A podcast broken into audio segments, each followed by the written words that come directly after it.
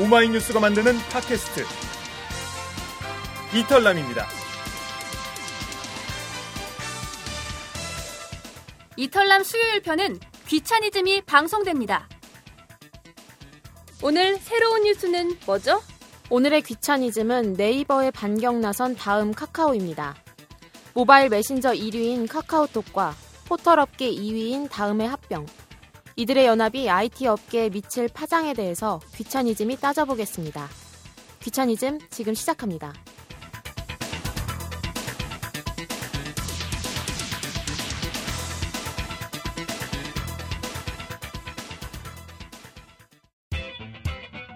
경제 뉴스가 어려운 분들, 귀를 열고 찬찬히 들어보면 경제가 쉬워집니다. 어려운 경제가 만만해지는 시간. 오마이뉴스 경제부 기자들의 귀차니즘. 청취자 여러분 안녕하세요. 오마이뉴스 경제부 기자들이 만드는 귀차니즘 5월 마지막 주 방송을 시작하겠습니다. 저는 경제부 김지혜 기자입니다. 지금 이 자리에는 김종철, 김시연, 김동환 기자 나와 있습니다. 안녕하세요. 안녕하세요. 안녕하세요. 네, 오늘이 벌써 5월 마지막 주인데요. 날씨가 벌써 여름 같아요. 덥더라고요. 저도 그 자켓을 입고 다녔는데 오늘따라 좀 너무 더워서 다음부터는 좀 발, 반소매만 입고 다녀야겠습니다. 아니 5월 말인데 이 정도 더우면 또 이 녹음실도 이게 덥네요. 시원하게. 더 재밌는 시원하게. 시원한 소식을 들고 나와야겠죠? 네. 네, 그렇습니다. 그럼 지난 한 주 동안 경제면에 무슨 일이 있었는지 간단히 정리부터 해보겠습니다. 첫 번째 코너 경제뉴스 탑5입니다.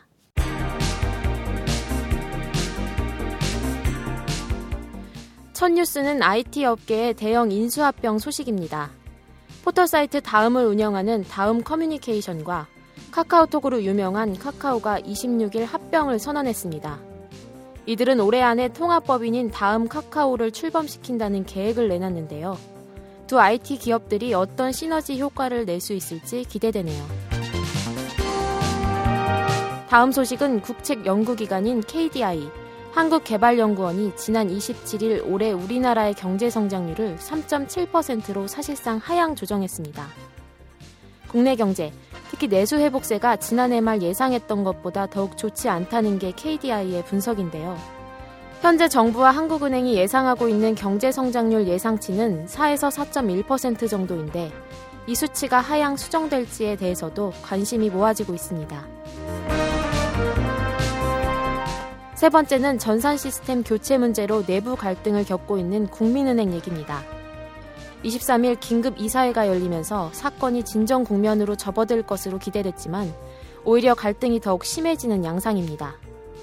일각에서는 이번 갈등이 이명록 KB 금융회장과 이건우 KB 은행장의 자존심 싸움이나 마찬가지라 쉽게 해결되기 어려울 것이라는 전망도 나오고 있습니다. 네 번째 소식은 정부의 부동산 정책에 관한 내용입니다. 지난해 하반기 이후 회복세를 보이던 부동산 시장이 최근 침체기에 빠지자 정부가 이를 부양시킬 대책을 준비하고 있다는 건데요.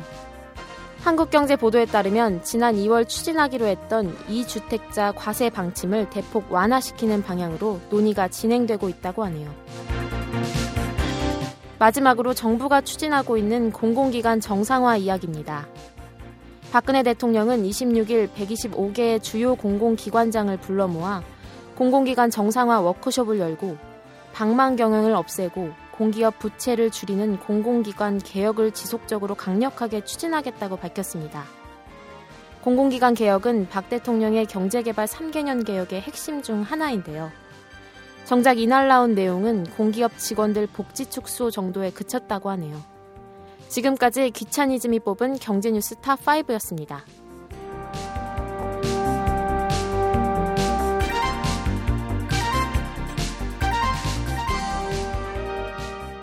네, 이번 주 다섯 가지 소식 봤는데요. 우선 눈에 띄는 게 다음 카카오 합병 소식인데요. 김시영 기자. 네, 아무래도 이제 포털 2위 그리고 모바일 메신저 1위 이 업체 간의 합병이기 때문에 뭐 IT 업계 엄청난 이제 그 충격이 있었죠. 그 아무래도 주식 시장이 가장 민감할 수밖에 없는데요. 화요일이죠. 그 다음은 이제 상한가를 쳤고요. 어제 다 어제 네이버 주가는 4%까지 폭락을 했었는데 오늘 또 한 1% 만회를 해가지고 그 네이버 주가에는 아직 뭐 큰 영향 없는 것 같습니다. 하지만 앞으로 진짜 시너지가 나온지에 따라서 이 주식시장의 어떤 그 출렁임도 음, 늘어날 것 같습니다. 네, 그리고 국민은행 소식을 보면요. 23일 이제 긴급 이사회에서 사회이사들이 진상조사위원회를 구성하자고 해서 갈등이 더 심해졌습니다. 그 자리에 있던 이제 강병기 감사와 이건호 행장이 크게 반발을 해서 분위기가 매우 좋지 않았다고 하는데요. 이제 금감원도 역시 진상조사위원회 구성에 대해서 불편한 심기를 내비치고 있는데 이제 자신들이 검사를 하고 있는데도 이를 못 믿고 진상조사위원회를 구성한다고 해서일 텐데요. 오늘 30일에 다시 열리는 국민은행 이사회가 이제 분수령이 될 것으로 보입니다. 뭐 공공기관 워크숍 그 부분도 한번 짚고 넘어가 볼 필요가 있을 것 같아요. 이게 세월호 참사가 지금 끝나고 아마 그 정부 행사로는 뭐 제일 큰 규모로 열렸다고 하는데 근데 그때 이날 그 참석한 공공기관 그 숫자가 한 뭐 총 이번 행사 참석한 사람이 한 230명 그 정도 된다고 그랬죠. 그러니까 음 이게 뭐 세월호 참사 때도 뭐 얘기가 나왔지만 그때 그 공공기관 뭐 낙하산 인사 이런 문제가 뭐 말이 됐었잖아요. 공공기관의 낙하산 문제가 뭐 하여튼 어떤 세월호 참사와 같이 이렇게 엮여가지고 사람들이 많이 이렇게 관심 있었는데 이번에 이날 행사에 온 사람들도 대부분 낙하산들이었잖아요. 네. 그렇죠. 그러니까 뭐 어디 보도 보니까 뭐 참석자의 70%가 넘는 분들이 낙하산이. 낙하산. 음, 그러면 낙하산 인사 대다 놓고 대다 놓고 낙하산 문제를 얘기하고 얘기 낙하산 문제 얘기도 안 했죠. 그냥 그렇죠. 어, 공공기관 뭐 개혁 뭐 그런 얘기 뭐 박근혜 대통령이 무슨 말씀도 좀 하고 근데 참 보면 뭐 복지 축소 말고는 무슨 공공기관에 대한 뭐 기본적인 개혁이나 이런 내용들 뭐 성과 그런 것도 없는 것 같고 왜 했는지 모르겠어요. 저는 이, 이, 이 행사를 그때 취재하셨잖아요. 예. 저도 이제 공공기관 개혁이 필요하다고 개인적으로 생각하는 사람 중에 하나인데 그래서 기회 이 기대를 많이 했어요. 그래서 뭐 이게 박근혜 대통령이 아심차게 내놨던 경제개발 3개년 계획의 핵심 중의 하나기도 하고 그래서 기대를 많이 했고 사실 어제 워크숍은 실제로 이게 연초부터 어떻게 진행이 돼 왔는가 한번 확인해 볼 수 있는 자리였기 때문에 좀 면밀하게 봤었는데 사실상 어떤 공기업 직원들에게서 복지 혜택을 그동안 주던 복지 혜택을 좀 대폭 빼앗아온 약간 그런 내용 말고는 뭐 별다른 내용이 없었습니다. 그래서 저도 이제 있는 그대로 기사를 써서 보도를 했던 그런 건이죠. 저는 한국개발연구원에서 27일에 그 우리나라 경제 성장률을 3.7%로 예상을 했는데요.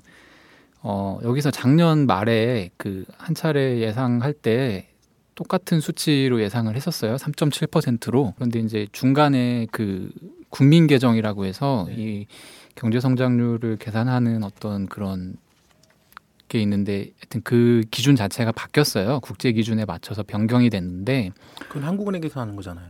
예, 그렇죠. 네. 예, 예, 그렇죠. 근데 이제 전체적으로 계산을 할 때 그 기준을 따라가기 때문에 그래서 고기 바뀐 기준으로 치면은 한 0.1에서 2% 정도 2% 포인트 정도 더 높아지는 효과가 있거든요. 그러니까 이게 사실상 하향 조정을 한 거죠. 더 이제 경제 성장률이 낮아질 것이다 이렇게 이제 예상을 한 건데 어, 지금 정부하고 한국은행이 이제 예상하고 있는 거는 정부가 한 지난해 요 예전 기준으로 3.9%니까 바뀐 기준으로는 이제 4.1% 정도 예상을 하고 있는 거고 한국은행은 올해 연초에 4% 정도 예상하고 있다고 밝혔거든요. 근데 이제 각각 6월, 7월에 요걸 이제 수정하는 그 기회가 있어요. 경제 성장률이 뭐 바뀔 것 같다라고 하면 이제 그때 수정치를 내놓게 되는데 그때 아마 요게 좀 바뀌게 되지 않을까. 그래서 뭐 전반적으로 지금 내수도 침체고 뭐 그렇다고 하는데 저도 뭐 네, 이 경제 한국 경제 안에서 밥을 먹고 사는 사람이기 때문에 좀 걱정이 되긴 하네요. 네, 잘 들었습니다.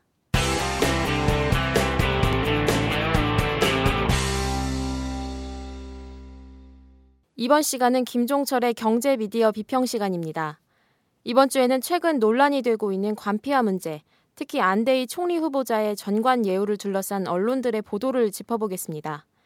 그리고 요즘 국내뿐 아니라 세계 경제학계의 화두로 떠오른 프랑스 경제학자 피케티의 21세기 자본을 둘러싼 논란도 들어보겠습니다. 이번 주는 아무래도 안대희 국무총리 후보자를 둘러싼 논란이 계속되고 있는데요. 네, 그렇죠. 저희가 지난주에 그그 관피아 문제, 관료 마피아 문제를 가지고 한번 얘기를 했었고요. 지금 박근혜 대통령이 그 관피아 계약을 위해서 내놓은 카드가 지금 안대희 전 대법관이잖아요.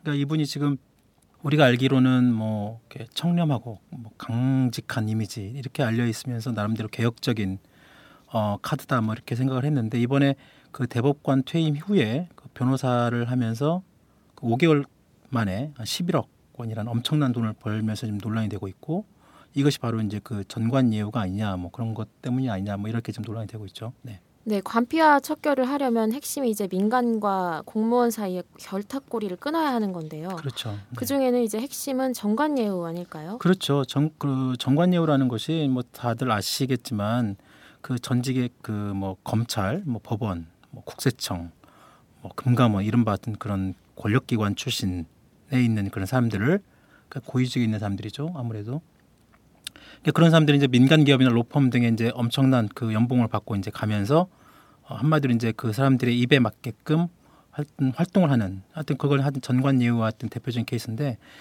이번에 그 세월호 참사 때도 그 현직 관료들이 그 전직 그 선배죠. 선배가 이제 있는 그런 회사에 전관 예우를 해주면서 뭐 규정을 제대로 지키지 않고 그런 것들이 하나의 원인으로 찝히면서 이번에 이제 그 관피아 척결에 박근혜 대통령이 딱 내놓은 카드가 바로 안대희 그런 후보자를 지명한 것도 그런 이유 때문에 한 거였고요. 네, 26일 이제 안대희 후보가 변호사 수임료로 벌었던 11억을 사회에 환원한다고 기자회견을 했던데요. 네, 그렇죠. 아무래도 여론의 비판이 생각보다 거세다는 생각을 한 것 같아요. 네, 네, 그런 것 같아요. 그, 그 기자회견도 원래 예정이 없던 것이었는데 갑자기 이제 오후에 한다고 이렇게 언론사에 알려지면서 이제 했는데 이번에 보니까 뭐 한겨레나 저희도 뭐 포함해서 진보 언론을 떠나서 조중동 등 보수 쪽도 보수 쪽 언론 매체들도 안대희 후보자에 대한 이런 문제 좀 비판적으로 좀 많이 접근하고 있는 것 같아요. 특히 이 거액 수임료 이 부분에 대해서 굉장히 비판하고 있고 그러니까 이제 이게 뭐 그 나름대로 이번 세월호 참사를 통해서 이 관피아 공무원들 개혁하려면 적어도 그런 공무원들을 개혁할 수 있는 나름대로 청렴성, 도덕성 이런 사람이 나와서 개혁을 해야 되지 않겠어요? 그래야 뭐 나름대로 뭐 우리가 속칭 뭐 말빨이 먹힌다 뭐 이러는데 하여튼 그런 사람이 나와야 되는 거고 이 보수 언론들도 과연 이 지금 같은 이 거액의 수입료 논란에서 안대 후보 후보자가 과연 그런 개혁성을 가지고 공무원들 사이에서 말빨이 먹히겠느냐 아무튼 그런 쪽에 어, 포인트를 맞추는 것 같아요. 네, 오늘자 조중동 신문을 보더라도 안대희 후보자에 대한 비판이 세게 나오던데요. 네, 이게 음, 안대희 후보자 그 재산 증식 이 부분이 1년 만에 하여튼 크게 늘었잖아요. 그러니까 재산 증식 논란이 지난 주말부터 나오기 시작해서 어제 뭐 월요일, 화요일, 오늘까지 안대희 후보자가 이제 기자회견 내용을 가지고 오늘 이제 보수 언론들 그 보도 태도를 딱 보면 과연 이 사람으로 그러니까 기자회견에서 뭐 11억 원을 갖다가 사회에 환원하겠다 이렇게 발표한 그 내용을 전하면서도 이 사람으로 과연 개혁을 할 수 있겠느냐 이렇게 어, 보고 있는 것 같아요. 동아일보 신문만 보더라도 그 사, 월요일자 사설에서 사설 제목이 그거예요. 하루에 천만 원씩 번 총리 후보자가 관피아 적결 적임자인가 뭐 이렇게 제목을 썼고 조선일보는 연, 지금 연속 이틀 동안 어, 사설에서 안 후보자의 그런 부적격함 이런 걸 계속 지금 지적을 하고 있어요. 오늘자 사설 제목은 뭐 아예 그냥 대놓고 써놓고 있죠. 번 돈 모두 내놓는다고 해서 과연 그런 전관예우 척결에 선두에 설 명분이 생기냐 뭐 이렇게 대놓고 지금 쓰고 있고 중앙일보도 뭐 마찬가지고요. 예. 솔직히 이번에 안대희 후보자 재산 형성 내용을 보니까 그동안에 우리가 알고 있던 이미지와는 좀 사뭇 다른 것 같아서 당황스럽기도 하던데요. 그렇죠. 뭐 저희 언론들 언론에 있는 기자들도 그렇고 가만히 보면 이번에 그 안대희 후보자 재산 형성 과정이 아마 이번에 총리 후보자로 나오지 않았으면 아마 잘 몰랐을 그냥 모르고 넘어갔을 것 같아요. 그래서 그 동안에 이렇게 보면 안대희 그 후보자가 본인이 검찰에 있을 때 특히 노무현 정부 때 대검 중수부장 뭐 거쳐가지고 뭐 부산고검장 포함해가지고 아주 승승장구를 했잖아요. 그 업무도 나름대로 원칙대로 했고 또 기자들한테도 자기가 저기 그 뭐 수십 년 수십 년 전에 받은 그 분양받은 아파트 서울에 어디 그 거기 거기죠. 거기 계속 지금 살고 있다고 하면서 스스로 하여튼 그런 기자들도 일정 부분 그런 그 안대희 후보자의 그런 강직함, 청렴성 이런 것들을 만드는데 아, 일조를 하지 않았나 이런 생각도 좀 듭니다. 그런데 이제 보니까 그렇지 않더라 뭐 이런 분위기라는 거죠. 그렇죠. 그러니까 기자들도 이렇게 만들어 놓고 보니까 이번에 그 재산 문제도 그렇고 작년에 이제 대선 때 그 박근혜 대선 캠프의 정치 쇄신 특별위원장을 맡았어요. 그때가 어, 대법관 퇴임한 지 50일, 48일인가 9일인가 하여튼 50일도 안 돼가지고 정치의 발일을 디딘다 뭐 이런 비판도 있었는데 그 이번에 재산 증식 문제도 그렇고 우리가 알고 있는 그런 강직하고 청렴한 그런 안대희 사람이 아닐 수도 있다 이번에 이제 그렇게 드러난 거고 솔직히 뭐 어제 기자회견 그 보셨는지 모르겠지만 저도 그 기자실에 봤는데 그뭐 자기 막 11억 재산 사회 환원한다고 할 때 목소리 막 되게 크게 높였잖아요. 네, 네, 저도 봤어요. 예, 네, 그러니까 저 솔직히 그거 보면서 굉장히 깜짝 놀랐는데 아니 저분이 왜 저렇게 소리, 목소리를 높이시나 막 그런 생각도 들었어요. 같이 옆에 그 그걸 보고 있던 기자들도 뭐 허탈하게 웃고 하여튼 그러던데 그러니까 자신이 생각해도 1년 사이에 뭐 재산이 너무 많이 늘었다 이렇게 얘기를 해놓고 막 목소리를 높여가면서 사회 환원하겠다 이렇게 하는 것이 글쎄요 그 참 뭐랄까 저는 막 개인적으로 좀 안타까운 생각도 좀 들고 그랬습니다.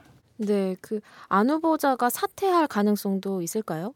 글쎄요, 그걸 알면 기사를 먼저 썼겠죠. 근데 아마 어제 그렇게 목소리를 높여가면서까지 기자회견을 하는 거를 봤을 때 과연 사퇴할까요? 그, 그 청와대 이번에 안대 후보자를 나름대로 검증을 했을 텐데 참 청와대도 참 무능한 것 같아요. 이렇게 검증을 했으면 이런 정도가 문제가 안 될까라는 생각을 했는지 그 뭐 도대체 뭐 그쪽 민정수석이나 이쪽 무슨 일 하는지 좀 답답하기도 하고 그러네요. 네, 그렇군요. 그리고 요즘 세계 경제학계뿐 아니라 국내에서도 이른바 21세기 자본 논쟁이 계속되고 있는 것 같은데요. 네. 간단하게 정리를 해보죠. 무슨 논쟁인가요? 그 뭐 여기 저희 기자들은 다 아시겠지만 어 지금 40대 프랑스의 그 젊은 경제학자가 있어요. 토마 피케티라는 분인데 이 사람이 그 작년 연말에 이제 불어로 먼저 책을 썼고 이제 올 초에 이제 영어로 이제 21세기 자본이라는 영어판이 나왔어요. 그 영어판이 한 700자 700쪽 정도 되는 그런 굉장히 영, 경제학 책인데 이게 이제 막 그 영국, 미국 이런 데서 한 20만 부 넘게 팔리면서 뭐 엄청난 베스트셀러가 된 거예요. 그러면서 이 책, 21세기 자본 이 책이 이제 막 경제학계 그 논쟁이 이제 붙었고 이제 일부에서는 피케티 혁명이다 뭐 이런 말까지 나오고 있고 그렇죠. 무슨 내용인가요? 어 이제 이 21세기 자본이라는 이 책이 그러니까 이 피케티 교수가 이제 그 미국, 영국, 뭐 스위스 뭐 해가지고 한 전 세계 한 20여 개 나라를 쭉 소득세 관련 데이터를 쭉 모았대요. 그것이 모은 기간이 무려 한 약간씩 뭐 언론마다 다른데 300년 정도 되는 자료를 쫙 분석을 한 거예요. 그래서 이 자료를 분석하는 시간만 한 15년 동안 이 자료를 분석을 했다고 했는데 하여튼 뭐 결론은 뭐냐면 그러니까 자본주의를 채택하고 있는 나라에서 그런 소득의 불평등이 계속 심화되고 있고 또 앞으로 이런 이 같은 소득 불평등이 계속 될 수밖에 없다. 그래서 이것을 해결하기 위해서는 상위 1% 내지는 상위 부유층에 대한 어떤 그 세금을 어, 많이 매겨야 된다. 뭐 이런 주장을 하고 있는 거죠. 이제 결론 자체로만 보면 그렇게 새로운 내용 같진 않은데요. 네, 그렇죠. 우리가 많이 그 소득 불평등 이 얘기는 많이 들어봤잖아요. 그래서 그 자체라만 보면 새로운 건 아닌데 그 이 책이 갖고 있는 의미가 뭐냐면 그 동안에 우리가 알고 있는 그러니까 경제가 발전하면 그리고 나름대로 뭐 경제가 성장을 하면 빈부 격차가 빈부 격차가 줄어들 것이다. 이른바 어떤 기존의 자유시장주의자들 그런 내용들 그런 주장들을 그 200년 뭐 300년이 되는 그 자료 이런 걸뭐 분석을 해가지고 이런 자유시장주의자들이 얘기했던 그런 주장들을 데이터를 가지고 반박을 하는 거죠. 그래서 구체적인 자료를 막 가지고 어, 내용 분석을 해보니까 이 기존의 그 이런 그 자유시장주의자들이 얘기했던 그런 빈부격차가 줄어들기는커녕 상위 1%를 중심으로 한 어떤 그런 부유층의 재산이 계속 늘고 있다 이런 것들을 이론적으로 입증한 입증한 것이다. 그래서 이 책에 굉장히 의미가 있다는 겁니다. 네, 그렇군요. 근데 이 책에 오류가 있다고 하던데 어떤 오류인가요? 네, 이게 이제 그 지난주까지 막 진보 언론이나 뭐 한겨레 다른 데도 막 나오고 그랬지만 피케티 어, 이 교수가 지금 전 세계적으로 인문 사회 경제 뭐 다 통틀어서 굉장히 바쁘다고 바쁜 학자다 뭐 이런 얘기도 나와요. 그만큼 이 사람 강연도 많고 뭐 부른 데가 되게 많은 거죠. 지난 주말에 영국 경제 그 영국의 경제 일간지 그 파이낸셜 타임즈라고 잘 아시겠지만 그 파이낸셜 타임즈가 이 피케티의 그 주장 이 내용들을 이제 기본적으로 이제 의문을 제기하면서 무슨 내용을 그 기사를 썼냐면 어, 이 책 내용에 통계적인 오류가 많다. 그러면서 그 피케티가 원래 그 여러 가지 그 자료를 잘못 인용하거나 또 부정확한 방법으로 데이터를 이용해 가지고 어, 이런 결과를 도출했다. 그 뭐 이런 어떤 그런 빈익빈 부익 소득 불평등 이런 문제들의 결과를 그 쓸 때 기본적으로 이 피케티가 어, 잘못된 인- 인용된 자료를 가지고 또 부정확한 방법으로 어, 연구를 했다라고 이제 기사를 썼죠. 그러면서 좀 문제가 좀 어, 논란이 되고 있죠. 네, 이런 논란에 대해서 피케티는 따로 반박을 했나요? 어, 파이낸셜 타임스가 이 기사를 쓰면서 이제 피케티 인터뷰를 한 모양이에요. 그래서 저도 기사를 잠깐 봤는데 어, 피케티가 이제 파이낸셜 타임스하고 인터뷰하면서 아무래도 이제 300여 년이라는 시간이라는 것도 있고 나라마다 또 특성이 다른 어떤 그런 원본 자료들 그런 것들이 좀 굉장히 다양하다 보니까 일정 부분 그런 자료의 어, 그 내용들을 어, 조정하는 과정이 필요했다. 그렇게 해서 어, 일정 부분 그런 자료에 어떤 조정하는 과정이 필요한 것이지 어떤 부분을 갖다가 뭐 어, 뭐 부정확하게 하고 하거나 뭐 그러진 않았다라고 이제 얘기를 하고 있고 일정 부분 저- 그 자료를 갖다가 가공하는 과정에서 그런 뭐 오류를 나름대로 좀 약간은 뭐 인정하는 듯한 어떤 인터뷰 내용이 있었고요. 그렇다고 해서 이 책에 전 자기가 해놓은 전체적인 결론에는 영향을 미치지 않는다 이렇게 얘기를 했고 어, 실제적으로 그 파이낸셜 타임스 말고 미국의 뉴욕 타임스나 같은 영국의 경제 주간지인 이코노미스트지도 다른 경제학자들 말을 인용해서 피케티의 연구 결과에 약 영향을 미칠 정도로 그런 오류가 있는 건 아니다 이렇게 얘기를 또 하고 있습니다. 국내 언론들은 어떻게 보도하고 있나요? 이게 이제 아직 국내에서 정식적으로 책이 나오지 않아서 구체적으로 자세하게 나오진 않았는데 그 한겨레 한겨레하고 일부 이제 경향 그다음에 조선일보도 기사 썼었어요. 그래서 그 매체들이 이제 이 간단 리뷰나 어떤 기고 형식으로 이제 이 피케티의 그 21세기 자본을 다뤘고요.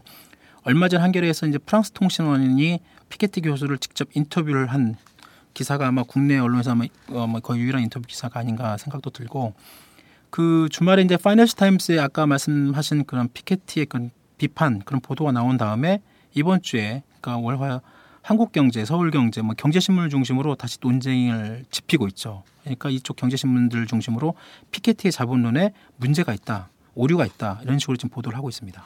네, 한국경제신문에서는 이제 칼럼으로 크게 피케티 책을 비판했던데요. 네, 이게 오늘 화요일자 정규재 칼럼이죠. 어, 정규재 논설위원이 칼럼 제목을 아주 세게 썼죠. 파이낸셜 타임즈가 21세기 자본론에 화염병을 던지다. 어, 되게 막 그 제목 자체가 되게 자극적인데 정규재 논설위원이 이 파이낸셜 타임즈 보도 내용을 가지고 아예 이제 이 피케티 책이 가짜 논문에 이렇게 비유를 해가지고 그 피케티가 그 자신의 어떤 결과를 도출하기 위해서 어떤 이념 음? 그런 이념에 짜맞추는 그런 가짜들이 성행하고 있다. 이것도 이번에 이런 그 피케티의 21세기 자본도 마치 그런 어떤 이념에 짜맞춘 가짜라고 그렇게 평을 했어요. 그래서 저는 이 정규재 논설위원이 어뭐 그동안에 그 꾸준히 해오는 어떤 입장 논조를 보면 뭐 기본적으로 친기업적이고 친시장적인 어떤 입장을 어 입장을 그 가져오신 분이긴 하지만 정말 피케티의 책을 읽고 이런 칼럼을 쓰셨는지 좀 의문도 들고 이미 그 뭐 폴 크루그만이나 그다음에 다른 어떤 여러 가지 그 경제학자들 사이에서 논쟁이 되고 있지만 그 논쟁이 되면서도 이 책의 성과를 나름대로 인정을 하고 있는데 그 우리 그 정규제 논설위원 아예 대놓고 그냥 이게 가짜의 어떤 논문, 뭐 가짜의 그런 논문에 비유해가지고 이게 가짜다 이런 식으로 얘기하는 게 과연 맞는 건지 좀 개인적으로 좀 이해가 잘 되지 않습니다. 네, 그렇군요. 한국어 번역본은 안 나오나요? 한국어 번역본 지금 어디 뭐 출판사에서 준비를 하고 있다고 합니다. 그래서 아마 조만간에 나올 거라고 어, 말은 하는데요. 언제 나올지 아직 잘 모르겠습니다. 네, 국내에서도 한번 정식으로 나오면 찾아보겠습니다.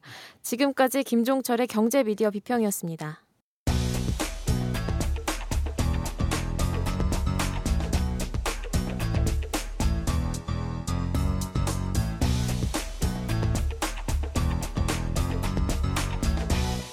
열고 찬찬히 들어보는 이코노믹 프리즘. 오마이뉴스 경제부 기자들의 귀차니즘. 지금 여러분께서는 오마이뉴스의 이털남 수요일 순서 경제부 기자들이 만드는 귀차니즘과 함께하고 계십니다. 이번 코너는 한 주간 가장 핫한 뉴스를 파헤치는 이슈 뽀개기 시간입니다.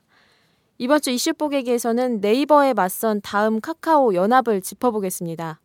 국내 모바일 메신저 1위인 카카오와 포털 2위인 다음 커뮤니케이션이 합쳐 다음 카카오를 만든다고 하는데요. 월요일 출범 기자회견을 취재하고 온 김시현 기자와 얘기를 나눠보겠습니다. 먼저 많은 분들이 헷갈릴 것 같은데요. 카카오가 다음을 인수한 게 맞나요? 회사 규모만 보면 다음이 카카오를 인수한 것처럼 보이는데요. 저도 처음에 좀 헷갈렸는데요. 사실 그 회사의 현재 가치와 미래 가치에 대한 어떤 좀 그 사람들의 혼동이 좀 있습니다. 당연히 지금 현재 가치만 보면은 어떤 매출이라든지 회사의 어떤 외형이라든지 다음이 더 카카오보다 훨씬 크죠. 근데 이제 앞으로 이 회사가 얼마나 어떤 성장을 할 것이냐 그 미래 가치를 따져서 이제 이 기업 가치 평가를 하게 되는데요.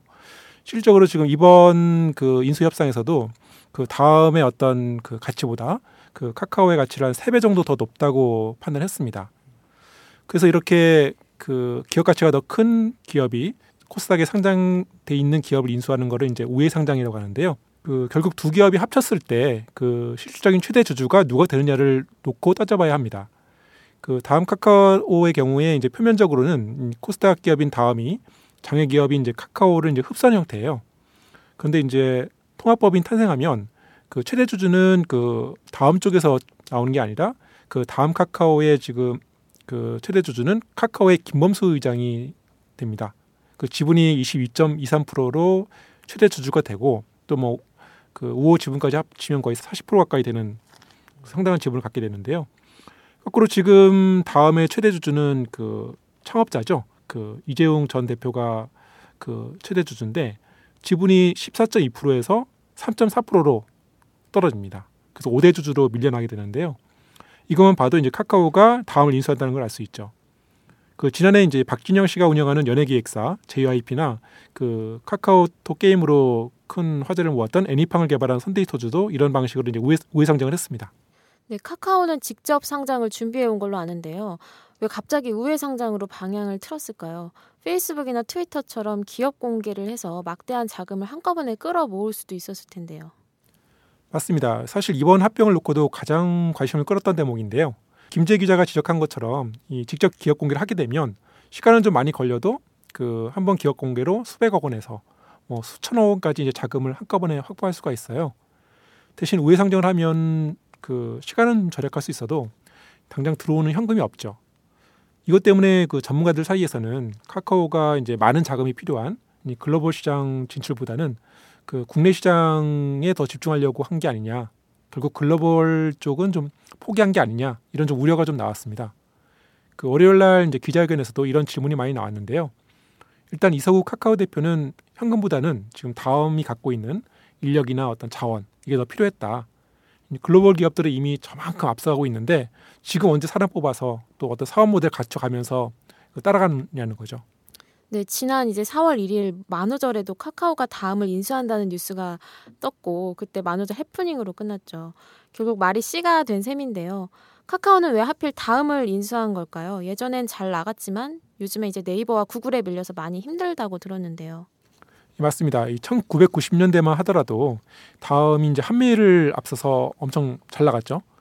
그런데 이제 2000년대 들어가지고 네이버가 이제 포털 1위 자리를 차지했죠. 그 뒤로는 이제 계속 그 고전하고 있습니다. 음, 그때 네이버를 이끈 게 공교롭게 김범수 의장이에요. 지금 카카오 의장인. 그 네이버 검색 시장 점유율이 이제 지금 이미 70%가 넘고 다음은 20%에서 계속 지금 밀리고 있습니다. 또 이제 모바일 시대 들어서는 더 격차가 벌어지고 있어요. 그 다음으로서도 음, 돌파구가 좀 필요했고 마침 카카오도 이제 모바일 메신저 1위긴 한데 그 네이버 라인이 또 이제 맹추격을 하고 있거든요. 그래서 이 라인을 따돌리려면 온라인 포털 같은 이제 기반이 좀 필요했던 거죠. 이 서로 간의 이해가 잘 맞아떨어진 것 같아요. 김범수 의장 얘기가 나와서 말인데요. 이번 합병을 계기로 김범수 의장과 네이버 이혜진 의장 그리고 이재용 다음 창업자 세 사람 인연이 화제인데요. 적과의 동침이란 얘기도 있고요. 네, 이게 그 IT 업계가 원래 이 영원한 적도 없고 또 영원한 친구도 없다 뭐 이런 얘기가 많이 있었어요. 그리고 이번에 그 다음 카카오 이 합병 과정에서 마, 말씀하신 것처럼 이 김범수, 이혜진, 이재용 이 세 사람이 아주 그 우리로 따지면 이제 1990년대 그 인터넷 붐 시대 그 벤처 1세대로 유명한 사람들이었잖아요. 그래서 그 특히 이제 그 김범수 의장하고 이혜진 의장 이 두 사람은 서울대 공대 86학번 삼성 SDS 입사 동기. 그러니까 어떻게 보면 이제 같은 동기에 같은 회사 또, 또 같이 들어가고 굉장히 IT 업계에서 되게 음, 이 두 사람을 아주 잘 보고 있었고 또 그때 김범수 씨가 이제 먼저 그 1998년인가요? 그 한 게임 그 유명한 한 게임을 먼저 만들었고 또 이혜진 의장이 1999년 그 다음에 이제 네이버컴 그러니까 이 두 사람이 이제 이 서로 한 게임과 네이버컴을 만들었다가 2000년에 이제 지금의 NHN 네이버죠. NHN 둘이 또 합치게 됩니다. 그렇게 되니까 이제 그 김범수와 이혜진이 만든 NHN이 2000년에 탄생하게 됐고 그때만 해도 이제 이재용 전 그 다음 지금 다음 커뮤니케이션 이재용 대표가 되게 유명했죠. 다음이 되게 잘, 잘 나갈 때였는데 그때 한메일 한메일로 되게 또 많이 썼었고 그 김범수 이혜진 이 두 사람이 어떻게 보면 이제 사실상 그 NHN 그 네이버를 만들면서 사실상 포털 업계를 완전히 바꿔놨고요. 음, 결국은 김범수 의장은 또 2007년에 네이버를 떠납니다. 그래서 어, 나와가지고 3년 만에 2010년이죠. 그러면 카카오톡이라는 모바일 메신저를 또 만들고 그 사이에 그 이혜진 의장의 네이버는 또 라인을 만들었죠. 라인도 다 똑같은 모바일 메신저죠. 그러니까 결국은 김범수와 이혜진은 같은 친구였다가 또 다시 경쟁자가 됐고 이번에 김범수 의장이 다시 다음과 합병을 하면서 음, 이재용하고 다시 한 배를 대, 한 배를 타게 되고 조선일보인가요? 그 제목이 그거예요. 범수의 복수. 그러니까 김범수 씨가 네이버를 같이 만들었다가 나와가지고 어 다시 그 이혜진 응? 네이버를 상대로 복수를 복수전을 펼친다라고 해가지고 재밌는 어떤 그 제목을 뽑았던데요. 어 그만큼 그 이 세 명의 이 인연도 인연이지만 이 IT 업계 이번 합병에 대한 어떤 여러 가지 얘기 것들이 앞으로도 계속 나올 것 같아요. 네, 결국 네이버에 맞서 다음과 카카오가 연합을 한 셈인데요. 과연 우리나라 인터넷 절대 강자죠. 네이버에 맞서서 승산이 있을까요? 사실 뭐 회사 외형이나 어떤 실적만 따지면 비교가 안 됩니다. 지난해 네이버 연간 매출이 2조 3천억 원이거든요. 그리고 영업이익만 5,200억 원이 넘어요. 근데 다음하고 이제 카카오를 합쳐봐야 매출이 7,400억이니까 거의 영업이익하고 한 2천억밖에 차이가 안 나는 거죠. 그래도 이 영업이익만 따지면 1,470억 원밖에 안 되고요. 그러니까 거의 네이버가 3배가 넘는데 시가총액은 무려 8배나 차이가 납니다. 네이버 시가총액이 25조 원으로 그 코스피에서도 이제 열 손가락 안에 들어간 수준인데 다음과 카카오는 이제 합쳐봐야 3조 4천억 원 정도밖에 안 되는 거죠. 결국 다음이랑 이제 카카오가 만나서 시너지를 낼 수 있을까가 관건인데요. 기자회견에서도 그런 질문들이 많이 나왔죠. 네. 다음과 카카오 모두 강점과 약점이 있어요. 근데 서로 이제 보완이 될 수 있느냐가 이제 관건이죠. 다음은 이제 마이피플 말고는 마땅한 모바일 플랫폼이 없었고요.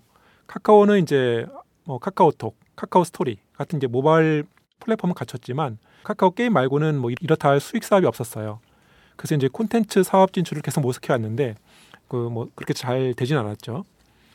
그 이스라엘은 이제 다음을 인수하기 앞서서 이제 포털 3위인 네이트 인수도 고려했다고 해요. 그만큼 이제 그 김범수 씨가 이제 포털에 대한 그런 좀 욕구가 좀 있었던 것 같습니다. 다음은 이제 포털 2인자긴 하지만 이제 검색, 뭐 또 미디어 다음, 다음 지도 이런 어떤 다양한 콘텐츠를 갖고 있고 특히 이제 모바일 광, 고 플랫폼을 갖고 있어요. 그러니까 어떤 이제 자신들 콘텐츠를 그 갖고 이제 광고를 유치해서 팔 수 있는 그런 이제 물적 기반을 갖춘 거죠. 또 무엇보다 이제 제주에 본사가 있고 서울에도 사무실이 있고 거의 직원이 한 2,600명이나 되거든요. 그 카카오 인력이 뭐 600명밖에 안 되니까 그 충분히 어떤 물적 기반이 될 수 있는 거죠. 거꾸로 이제 네이버 쪽에서 보면은 네이버 같은 경우에는 PC 쪽에서는 이제 절대 강자였지만 사실 이제 모바일 쪽에서는 그 큰 힘을 못 썼습니다. 그 라인이나 밴드 같은 그 좀 성공적인 플랫폼이 있긴 했지만 아직까지 카카오톡에는 많이 밀리고 있는 상황이고요. 적어도 국내 모바일 시장만 놓고 보면은 그 다음 카카오 연합이 충분히 네이버에 맞서서 승산이 있지 않을까 저는 생각합니다. 네. 긍정적으로 보고 계신데 국내 시장도 중요하겠지만 글로벌 경쟁도 관심거리인데요. 해외 시장에선 카카오톡보다 라인이 더 잘 나가죠. 네, 그렇죠. 이미 뭐 세계 모바일 메신저 시장은 그 왓츠앱, 위챗, 라인 요렇게 세 어, 가지가 이제 3파전을 벌이고 있는 상황입니다. 그 여기서 이제 올해 초에 페이스북이 왓츠앱을 인수를 했고요. 위챗은 이제 중국 가입자들이 좀 사용을 많이 하고 있는데 이 5억 명이 좀 넘는 가입자들이 위챗을 쓰고 있고 라인 같은 경우는 처음에 이제 일본에서 이렇게 흥하면서 좀 유명해졌는데 대만, 동남아 같은 곳에서도 지금 뭐 한 4억 2천만 명 정도가 사용하고 있는 예, 모바일 메신저죠. 카카오톡 같은 경우는 국내 점유율은 굉장히 높아서 뭐 90% 정도 로 1위지만 전 세계로 따지면 가입자가 한 1억 4천만 명 정도라고 해요. 그래서 음, 카카오톡 혼자서는 세계 모바일 메신저 시장에서 좀 아무래도 열세인 상태죠. 네, 김범수 의장의 이제 승부수가 이번에도 통할지 궁금한데요. 그동안 네이버 집중 때문에 논란이 많았는데 인터넷 생태계 측면에서 보면 다음 카카오와 네이버가 양강 구도를 형성하는 것도 나쁘지 않을 것 같아요. 예, 저도 동갑인데요. 어느 분야든 뭐 한 사업자가 독점하면 폐해가 커질 수밖에 없는 거죠. 사실 뭐 마이크로소프트 윈도우 XP나 인터넷 익스플로러 같은 이제 소프트웨어가 독점이 되면서 어떤 그 여러 가지 악성 코드라든지 바이러스 문제라든지 그런 폐해가 많이 있잖아요. 인터넷 포털은 더구나 이제 많이 논란이 됐던 것처럼 여론까지도 좌지우지할 수 있기 때문에 더 심각한 문제입니다. 그 건강한 인터넷 생태계를 위해서도 이 다음 카카오가 네이버를 뭐 뒤집지 못하더라도 어떤 충분히 견제할 수 있는 그 힘 세력을 좀 갖길 좀 바라고요. 결국 결자해진 것 같아요. 지금의 어떤 네이버 독점을 만든 장본인이 사실 김범수 의장인데 스스로 이제 다음 카카오를 만들어 가지고 그 이런 독점을 없애는데 스스로 총대를 메고 나온 셈이라고 봅니다. 네, 앞으로 이제 다음 카카오가 연합이 돼서 나오면 한번 지켜봐야 될 것 같네요. 지금까지 귀차니즘 이슈 뽀개기 다음 카카오 합병이 IT 모바일 시장의 몰골 파장에 대해서 짚어봤습니다. 저희가 준비한 소식은 여기까지입니다. 이 방송은 10만인 클럽 여러분의 후원으로 제작되고 있습니다. 항상 감사드립니다. 참여 방법은 오마이뉴스 홈페이지나 02733-5505로 전화 주신 후 내선 번호 274번을 누르시면 담당자와 연결됩니다. 이털남 시즌3 수요일 순서 경제부 기자들이 만드는 귀차니즘 5월 마지막 주 방송을 이것으로 마치겠습니다. 지금까지 진행해 김지혜, 출연 김종철, 김시연, 김동환, 제작은 강현준이었습니다. 저희는 다음 주에 더 쉽고 재밌는 경제 이야기로 다시 찾아오겠습니다. 감사합니다.